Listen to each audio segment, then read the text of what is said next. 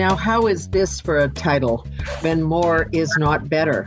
We have always believed that more is better, that we should have more money and more growth in our economy. But what we are finding is that people are not necessarily benefiting from that. Roger Martin is with us. You may know the name. He was the former dean of the Rotman School for a very long time, the Rotman School of Business. Then uh, the Prosperity Institute, named for him, the Martin Prosperity Institute, something called the Good Jobs Institute. But he has written now 12 books, and this one is called When More Is Not Better, published by Harvard Business Review Press. And we're thrilled to have you with us. Welcome. It's great to be talking to you again. yes, uh, it's, it's it's been too long, that's for sure. Now, when you talk yes. about the state and future of democratic capitalism, first and foremost, you're making a distinction between that and communist capitalism that we're seeing in China, for example. No, I am, and and and to be honest, uh, uh, Pamela, that was one of the one of the motivations for writing the book. Uh, I mean, I think just as in the Cold War, there was a battle between between democracy and com and communism. There's, I think, now a battle between uh, democratic capitalism America and an increasingly capitalist communism, uh, which is China. Now, you wouldn't say it's completely capitalist yet, no. but boy, it's boy, it's heading heading in that direction. It's performing uh, performing relatively well on a on a number of dimensions that we usually count, um, and so so so you're absolutely right. That's that we have to, I think, make democratic capitalism work and work great, or it will be overtaken by other systems. Your biggest criticism, I want to come back to the China thing a little bit later, but your biggest criticism is our obsession, I mean, the royal we here, business, uh, Canada, the United States, our obsession with efficiency, just in time. You don't need to store everything in the basement. It'll just get delivered uh, tomorrow morning and you can have it. And that in the process, we've lost our ability to respond. And nowhere is that more obvious than in the COVID, in the pandemic. Yes, I, and, and, interesting enough, I put this book entirely to bed uh, before the before COVID, and so and so I wasn't actually speaking in the book about COVID, but speaking about the kind of situations that you right. get into, and and and and sure enough, here it came, and yes, that was treating all slack as waste and inefficient. So it's inefficient to have one extra nurse in your ho- in your hospital. Let's get rid of her, him or him or her, so we have exactly the right number of, of nurses. Get rid of excess PPE, filling up our storerooms and costing us working capital. Those kind those kinds of push for the extremes of efficiency um, are are what has accidentally uh, created the current problems we're seeing in democratic capitalism. Is is, is the view of the book.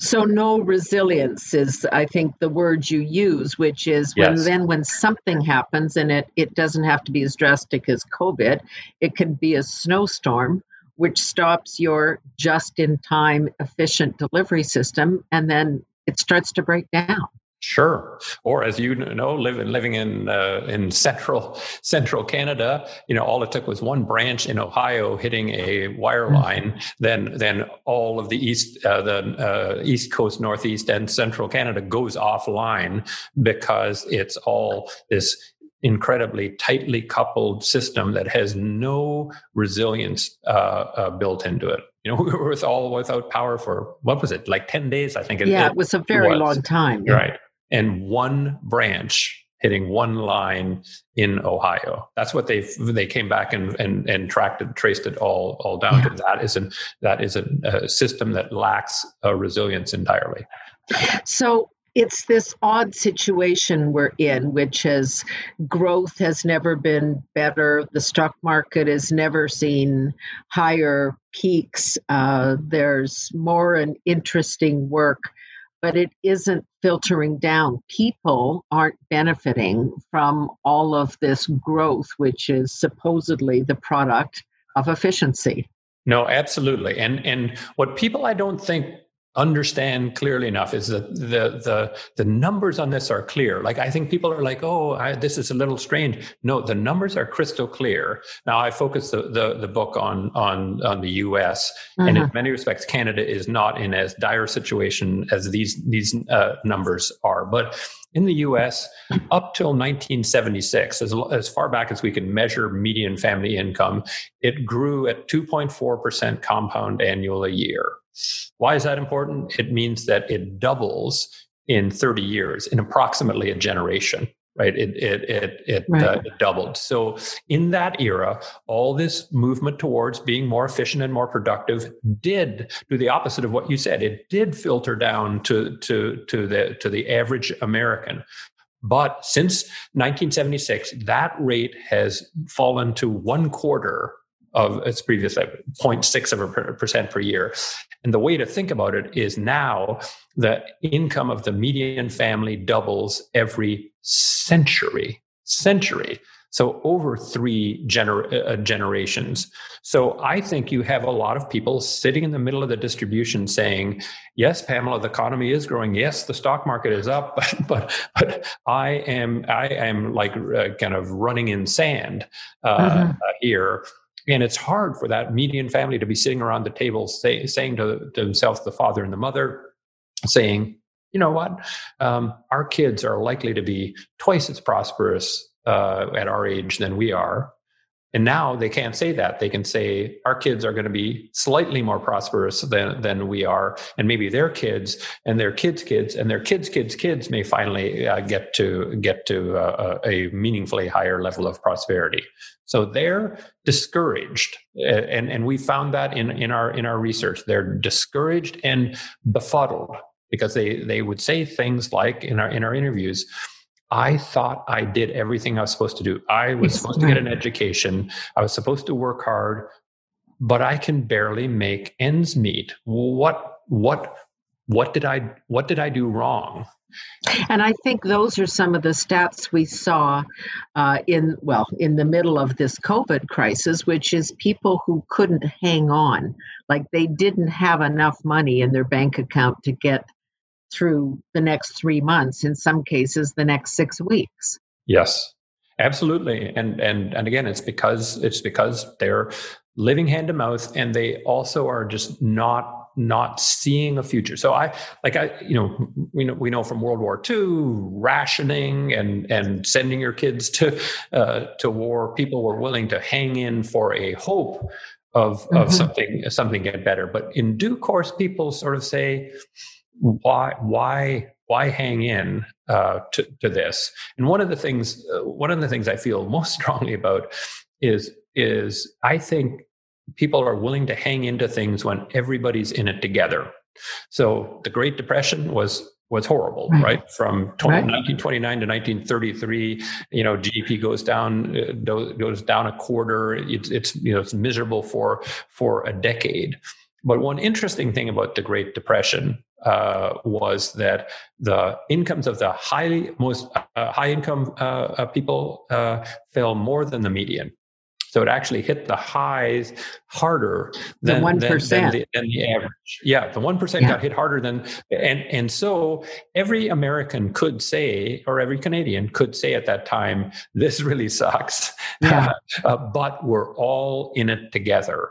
And that's and not what the case is now. No, the one no. is doing better, and everybody better else is ever has, and it isn't right. even close. It is. It isn't even close. They're doing so much better than they ever have. It's not even close. And people would be surprised at, at this panel, but it only took the that family in the middle of the distribution ten years to get back to 1929 level, and another mm-hmm. and another five years to double. So 15 years they they they uh, doubled right now, right, uh, since 1976, that same family is looking to, to 100 years for doubling. So yeah, not, just... o- not only are we not in it together, these other people are doing awesome and we aren't, uh, but uh, it's going to take, we're, we're, in this for a, a hell of a long time. And that's why we have the discouragement. Take us back a little bit because these things seem to, everybody thinks it's the law of the land, that it's a rule, that it came down from the Sermon on the Mount. Where do these theories come from? That, you know, growth is good, efficiency is great. We must get down, as you say, to 1.35 nurses on every floor, not two. Yeah. Um, this kind of thinking, where where does it come from? And it's almost like once one guy does it, the next guy goes, "Oh, well, that must be the way to do it." Yes, yes, and it ratchets ratchets uh, up. Yes, um, well, I mean, really, it it starts back with you know famous uh, economist Adam Smith, uh, mm-hmm. 1776, The Wealth of Nations, right? Where he, where he, where we all know the story in in Wealth of Nations of the pin factory and how it would be more efficient if rather than Pamela makes an entire pin and Roger makes an, an entire uh, right. pin John uh, makes an entire pin. Pamela makes pin heads. I make pin shafts, and John puts them together. Division of labor. That'll make you. That'll make you more efficient. And so, and that was widely adopted in, in the in the U.S. Read by the the framers of of the Constitution. Um, and then then along came David Ricardo in uh, in uh, uh, in the uh, early 19th century and saying, "Hey, uh, um, we would we would be better off if the Brits, uh, who don't have don't have sun, uh, raise sheep, make uh, make cloth, and sell it to Portuguese folks who have the sun." grow grapes, make wine, and ship that across. The comparative advantage will be better off if they trade rather than each doing it themselves that kind of further exacerbated it got into the business world with frederick winslow taylor with scientific management in the early 20th uh, uh, century where he said we can be way more efficient if we're more scientific about how we do it. W. Edwards deming the great quality uh, uh guru said well if we eliminate waste we'll, we'll, we'll be able to have high quality and and uh, low cost. All of that to a point was all great. And and what I'd argue is for the 200 years from the start of the America and Adam Smith, actually at the same time uh, book, for those 200 years, more was better, right? And it and as I said, it trickled down. But what I think happened is just it became so obsessive and and and we took things farther than Adam Smith, David Ricardo, or Deming would ever ever say. So Deming never said get rid of slack. Deming said there's an optimal amount of slack and it isn't zero, and you got to right. figure figure that out. But no, we've done what you said with nurses. No, no, that that that point uh, three five of a of a uh, of an FTE nurse is is waste, and let's get uh, rid of it. Whereas Deming would have said no that's that's slack and you need to have a certain amount of slack in the system to have to, to have good operations and this is something the great successful and beloved retail giant costco uh, mm-hmm. uh, like costco is as smart as anybody else on doing the staffing algorithm to say how many people exactly do we need on the shop floor but then then what they do is they just add add a chunk they just say yeah. that's what that's what optimal says but we don't kind of believe that that's the best customer experience. We'll just kind of have some extra. So if you know if pamela's in, in there if i have a question some, where right. is the yeah, yeah. where is the? There'll be somebody running over and pamela won't have to be thinking oh my god they're trying to race away as soon as possible. They point over there. No they walk pamela over to there and say right. is, it, is it one like this or one like this or one like uh, uh, one like that? And so and it's the most successful in its category and it embraces the idea of Slack. It also pays in excess of $20 an hour starting wages in retail. And people would say, well, that, there you go. There's waste. You can get away with 11, 12, 13, 13 right. bucks. What the, what the heck are you doing? But they have but this. They figured it out.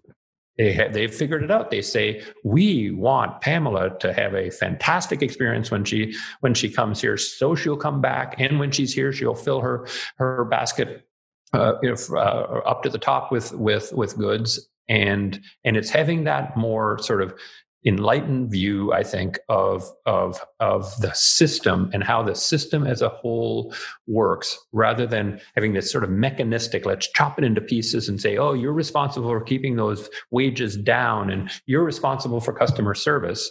And while this person is responsible for keeping the wages down, uh, unrealizingly, they're making the job of customer service impossible. Uh, and so, and so, you get a place that that has efficiency except when it comes to having customers coming into the store and buying stuff.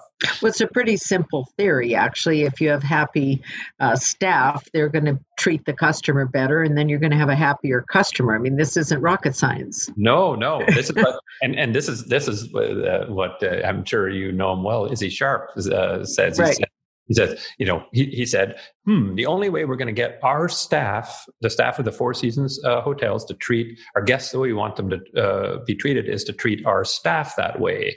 And then he laughs at himself, sort of, and says, This is not exactly a new idea. I believe it's called the golden rule. but but you're right. It's it's it's sensible, but it isn't actually sensible if you take this mechanistic view that says, "What do you mean? What do you mean? Uh, what, how we treat staff that has nothing to do with how guests are treated? We have a rule book that says this is how you must treat your guests. We'll mystery shop you. We'll fire you if you don't treat them properly." Those two things are unrelated.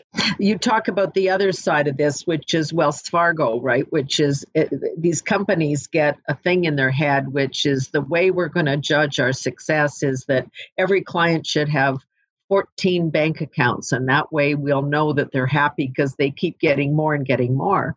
But I don't need 14 yeah. bank accounts. No, no, that's right. But that's you're absolutely right. They get this thing in their head, and and and sort of the way it works is they have a laudable goal. So the mm-hmm. laudable mm-hmm. goal is deep customer relationships, right? And that that's a good thing where we have happy customers who do a lot of a lot of things with us. But then it gets then it gets reduced to a, a measure. How many accounts per customer. How many accounts does Pamela Wallin have? And that will be the definition of whether we have a deep relationship uh, with her. And you may not go to be in a Wells Fargo for a year and never use your accounts, but you'd still be counted as a deep relationship because yeah. you have 14 accounts.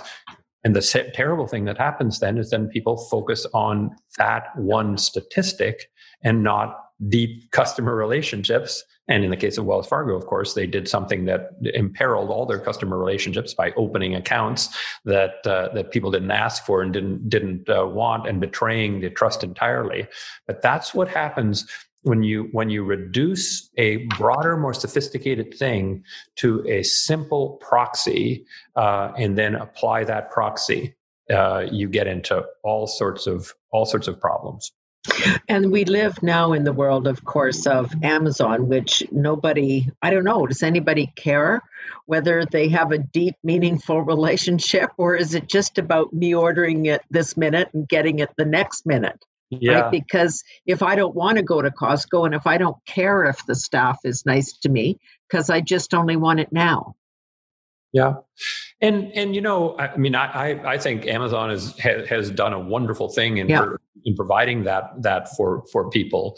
But my my my view of Amazon is much different uh, now when you can't trust the the searches to come out as the top as the most the the most liked by by uh, customers, but rather the exactly. thing that Amazon wants to sell right. and and and this is unfortunately a phenomenon that just is almost you know you know you you can't avoid it in, in the world of monopolies.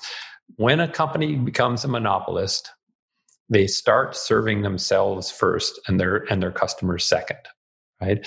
And i think amazon got to where it's gotten to by serving their customers brilliantly and now that it's gotten to there, there are more and more cases of it serving its customers uh, uh, uh, in a way that takes takes advantage of them. I mean, um, I think we have a big problem with big tech because we have allowed all of them to become monopolies.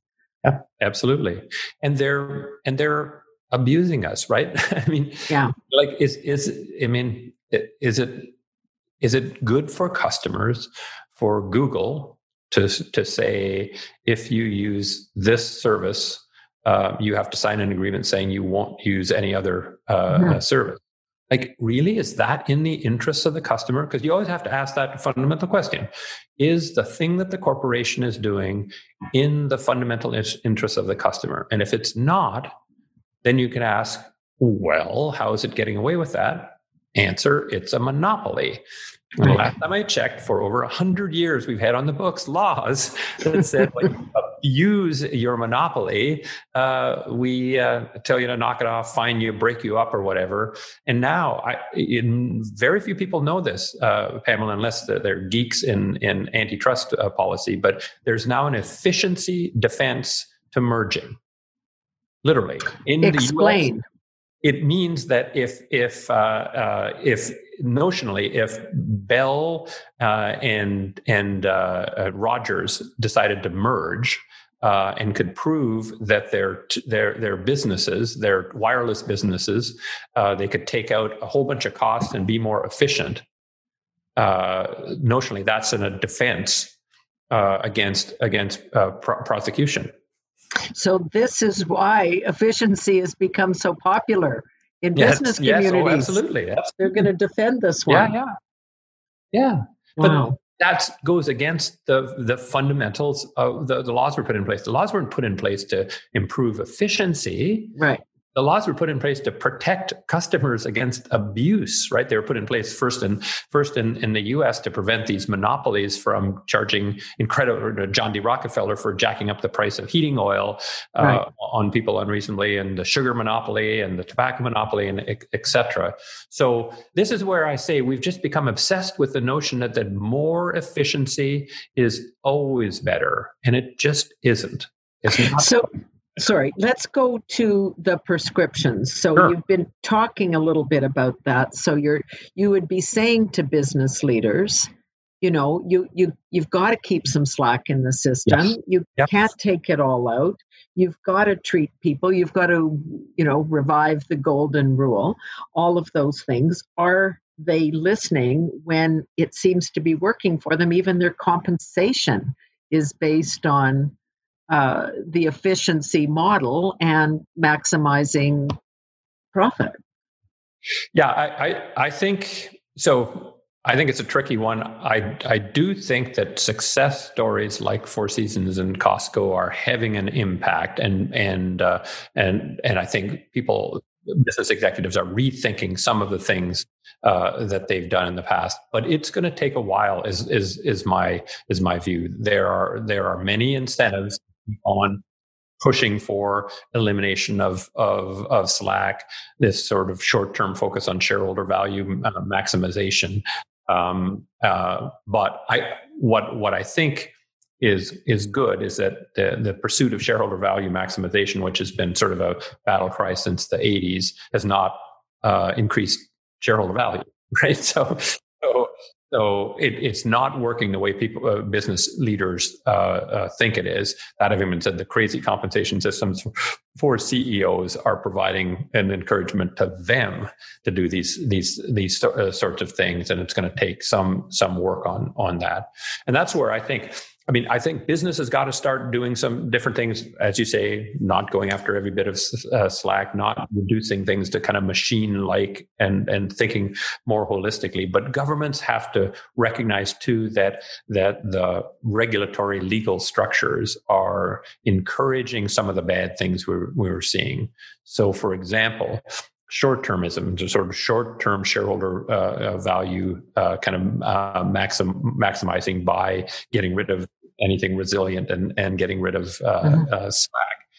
We could change that by by doing something that actually the French have already done. If you're a long term shareholder in, in France, you get two votes for every share you own.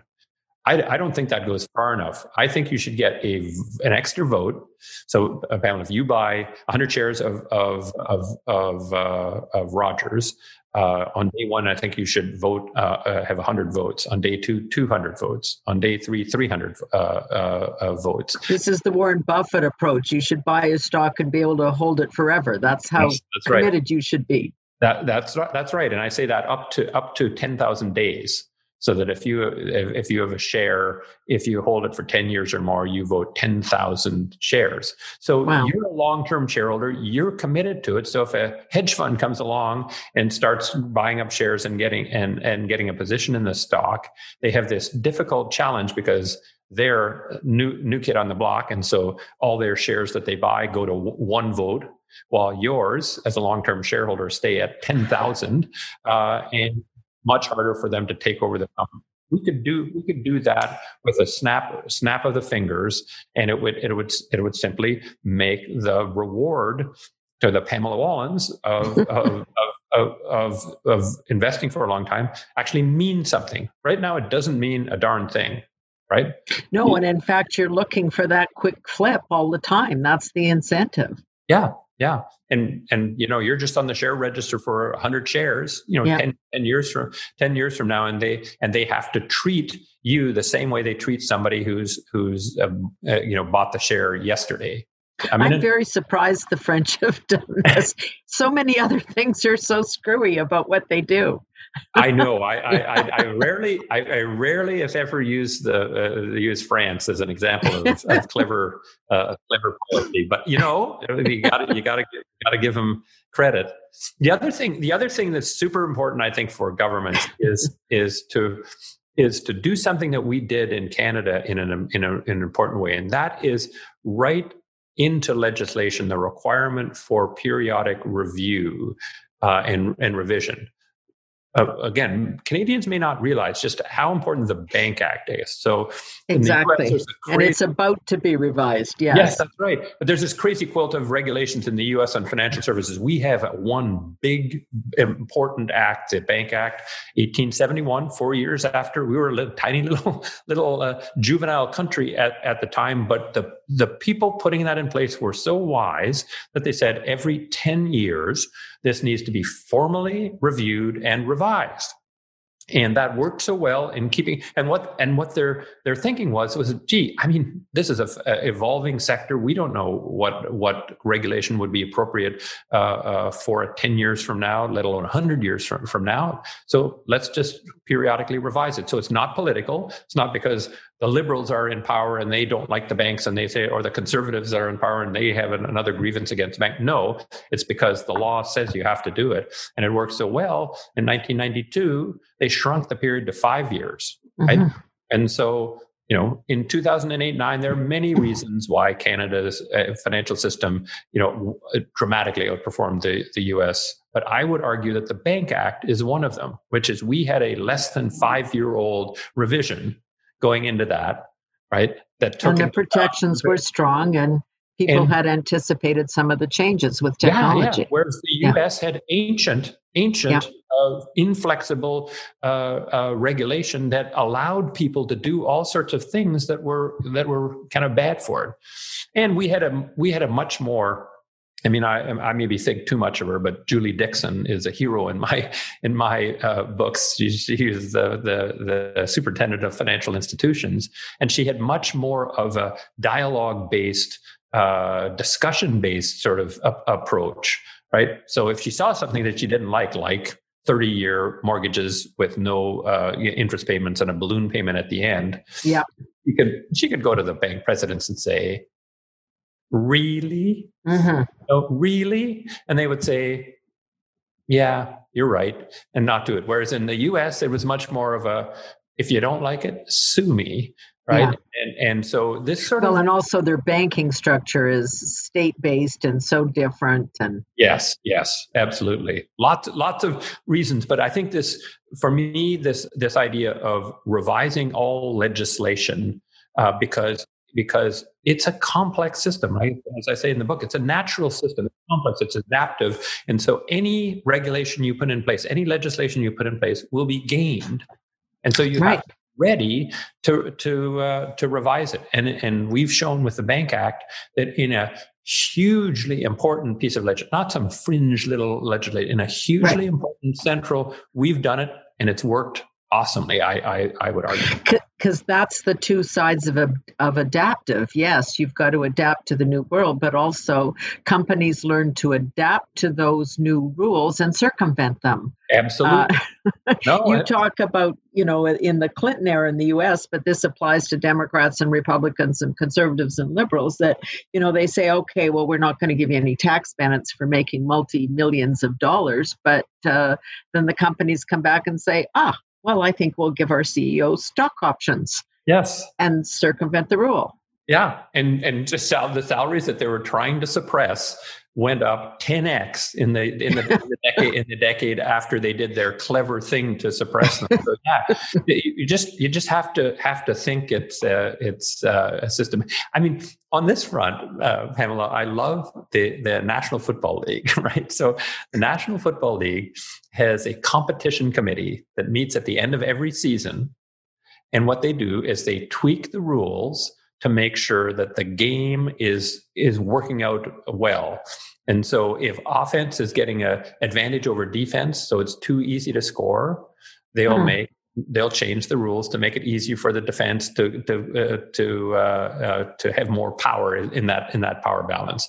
And they don't. It, it's not a moral question, right? They, they, they don't say you bad coach, you figured out how to how to play the system, game the system for your advantage. They just say we gave you a year right? Yeah. And now and now we're fixing it. You know you got to go back to innovating now. And that and is very we should have the, our system.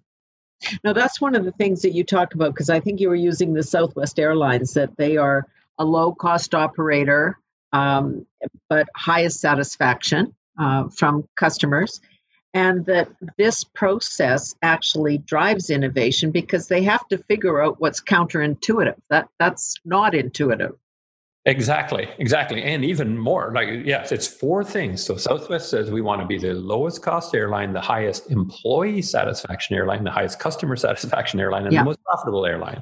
And you'd say, how can that be? Especially like, how can you be lowest cost and, and have the happiest employees? Right? Yeah. The way you get to be lowest cost is you hire them really, really, really cheaply. You bust the unions, you, whatever, uh, whatever you're going to do. No, you know, people think uh, Southwest is non-union. They're as unionized as as American and and and United. And if you look at their wages, they pay the highest wages. And again, you say, how? How the heck do you do that? Well, it's your point, uh, Pamela. You have to be innovative. You have a system for for for uh, for operating. You know, one one kind of uh, uh jet point to point rather than all these things that make it so that you need fewer labor hours per passenger seat mile so you can pay more for the labor uh, labor hours and still be lower cost. It drives you to be uh, to be more clever than having just the one goal. If they said we want to be the lowest cost airline, they could end up being like Eastern or Continental Lite, where nobody wants to fly them because it's miserable, and nobody wants to work for them because it's miserable, and they go and they go out of business. No. Yeah. You drive that that uh, that cleverness, and again, the only way Southwest could do that is not looking at it as a little a machine where you can break it into little pieces. They looked at it holistically to say, how do we make this all kind of uh, work? And that and and that's a a key thing. Um, and and and it's and it's and I talk about it for educators too. I mean, we exactly we to too great an extent in the education system uh, not because we have bad teachers or malintentioned teachers by any any stretch but we uh, focus too much on reductionism saying we will teach you these subjects as if the other subjects don't exist. And that exists all the way from elementary school up to you know, what i used to do mba education. That is so true. Yeah. And and you know and i know it's hard I, I, because i did it it is it is harder to teach the interconnections uh, between them and models for dealing dealing with that. But i mean i think we've gotten to a point in the world where it is just so obvious that this reductionism isn't helpful. We're putting out narrowly focused business people who are managing in silos and then complaining about the fact they're they have silos. Well, well the other thing you point out which i found really interesting from especially your point of view you're an academic and and you have worked in all these institutes and you you use data. And you're actually saying that data has become the problem because it's always backward looking. You're you're reacting to that information you collected yesterday about what you should be doing tomorrow. Yeah. No it's it's absolutely true. And and uh, you know the interesting thing is it's not like this is some new insight right uh, Aristotle had this insight, and Aristotle, he's for many people don't realize he's really the father of science. He's he studied how how you determine the cause of a given effect, and he said, mm-hmm. well, this experimentation and and and, and analysis to to be able to uh, tell you. Um, but as with most kind of theories and, and and tools, they're good for some things and not for others. And what he pointed out is is that kind of that analysis of past data is good for the part of the world where things cannot be other than they are. So if i take this pen and i let go of it guess what? It'll fall. And it fell right. last it'll fall next week. It'll fall years from now because it's in the part of the world where things cannot be other than they are. And and there he said analyze the heck out of the data and make your decisions based on that why because whatever has been happening will happen in the future. But he pointed out, the guy who invented science pointed out, by the way, there's another part of the world where things can be other than they are. And I use this as an example, right? Right. You know, now you have to have within one one arm's length, or you get the hives, right? You, you freak out and say, "Oh my God, oh, where's my phone?" That was not the case in 1998 because yeah. the first the first smartphone was a BlackBerry in 1999. That's a part of the world where things are completely different than they, than they were. And what Aristotle said is do not use my scientific method in that part of the world. What you have well, to I do mean, there look, is data driven um, decision making when it comes to innovation can't actually work. By definition, it can't yeah. be innovative. No, Right, because you will just you will just assume that the future is like the past, and you will never innovate, and and that is a huge problem in in business. As much as we love data analytics and, and all that stuff, the guy who invented analytics warned against its current usage uh, uh, pattern, and yeah. and you know, and and that and that's and that's why I mean, like you know, uh, that's why the number one complaint I get from CEOs, if I ask of all the operations, what are you what are you most depressed about? Uh, you know, is finance, uh, HR, operation? No, it's innovation.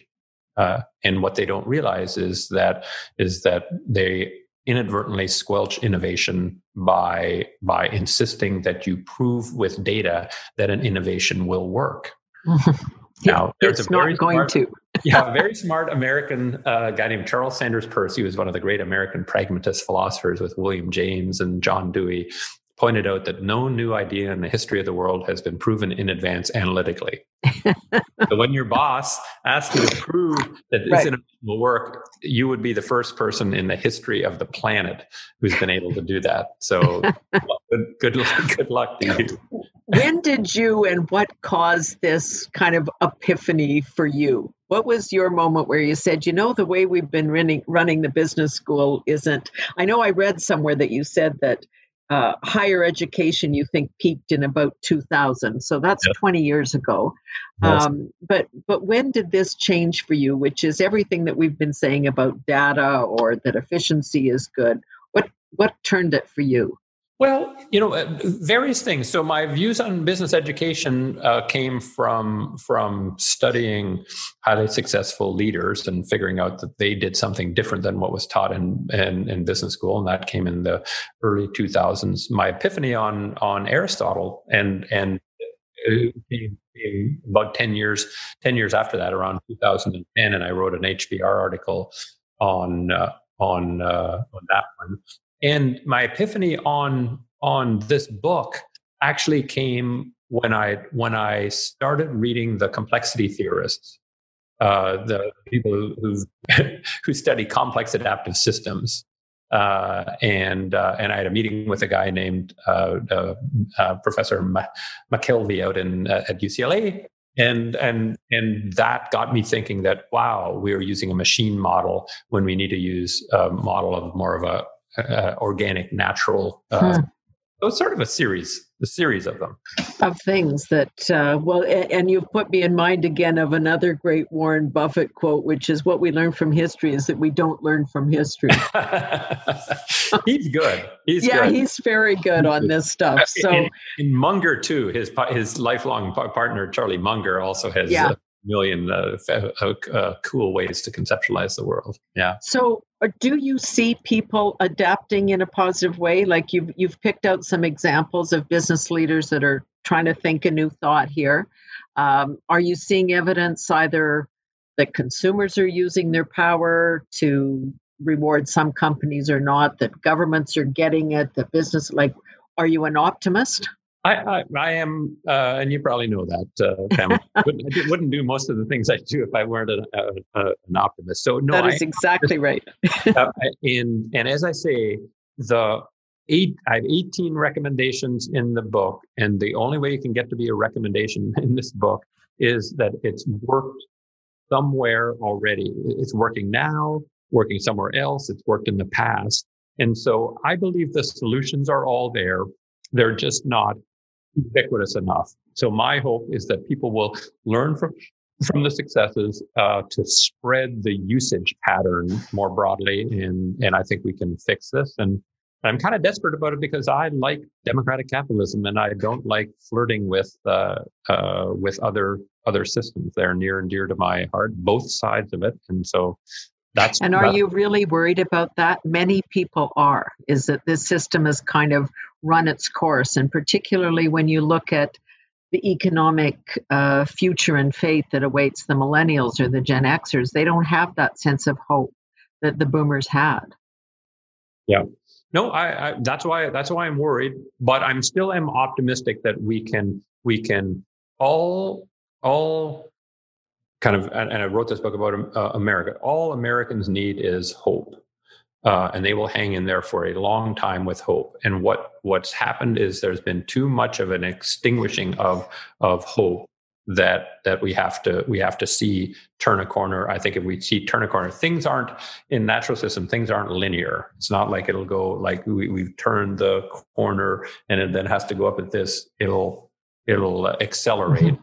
Uh, and so that's that's my hope. But uh, but business leaders, government uh, uh, government leaders, educators, and citizens have all got to play a role in in that happening now. I'm so glad you're thinking about all this stuff, and more importantly, writing about all this stuff, so the rest of us can read it. Really, it's really great to connect again. Yeah, like likewise. Thanks for taking the time to talk talk about the book, and yeah, I, I hope people pick it up and buy it. For Canadians, right, what you'll see is a disproportionate number of nice Canadian stories in the recommendations. Uh, yes, there are a few. No, no, there are. There, yeah, there, yeah. There's Julie Dickson, the bank, the Bank Act, uh, so, you know, boycott, uh, boycotts. Uh, yeah. And so, so actually, Canada's got things that can feel pretty proud of in trying, uh, trying uh, new and different, uh, different things. Canada does best when it is trying new things rather than saying, well, wait for things to happen elsewhere. Uh, and the Bank Act revisions would be a perfect, perfect case in point. We didn't wait for somebody else to, to show right. how that works. We just, we just up and did it. And, uh, you know, same with, same with, you know, uh, you know, uh, doc, privately delivered, publicly funded health healthcare. Right. right? That combination was was innovative. It wasn't it wasn't that uh, universal healthcare was innovative. It was our approach uh, uh, to it. So I would say to ca- Canadians, read the book and take pleasure in in seeing uh, Canada uh, kind of uh, as a as an innovator on some of these fronts. Thanks so much, Roger. Thank you for having me. Thank you. When more is not better, it's worth a read. But as you know, he's still an optimist. Published by Harvard Business Review Press. All the best. Talk to you soon, I hope. All righty. Thanks.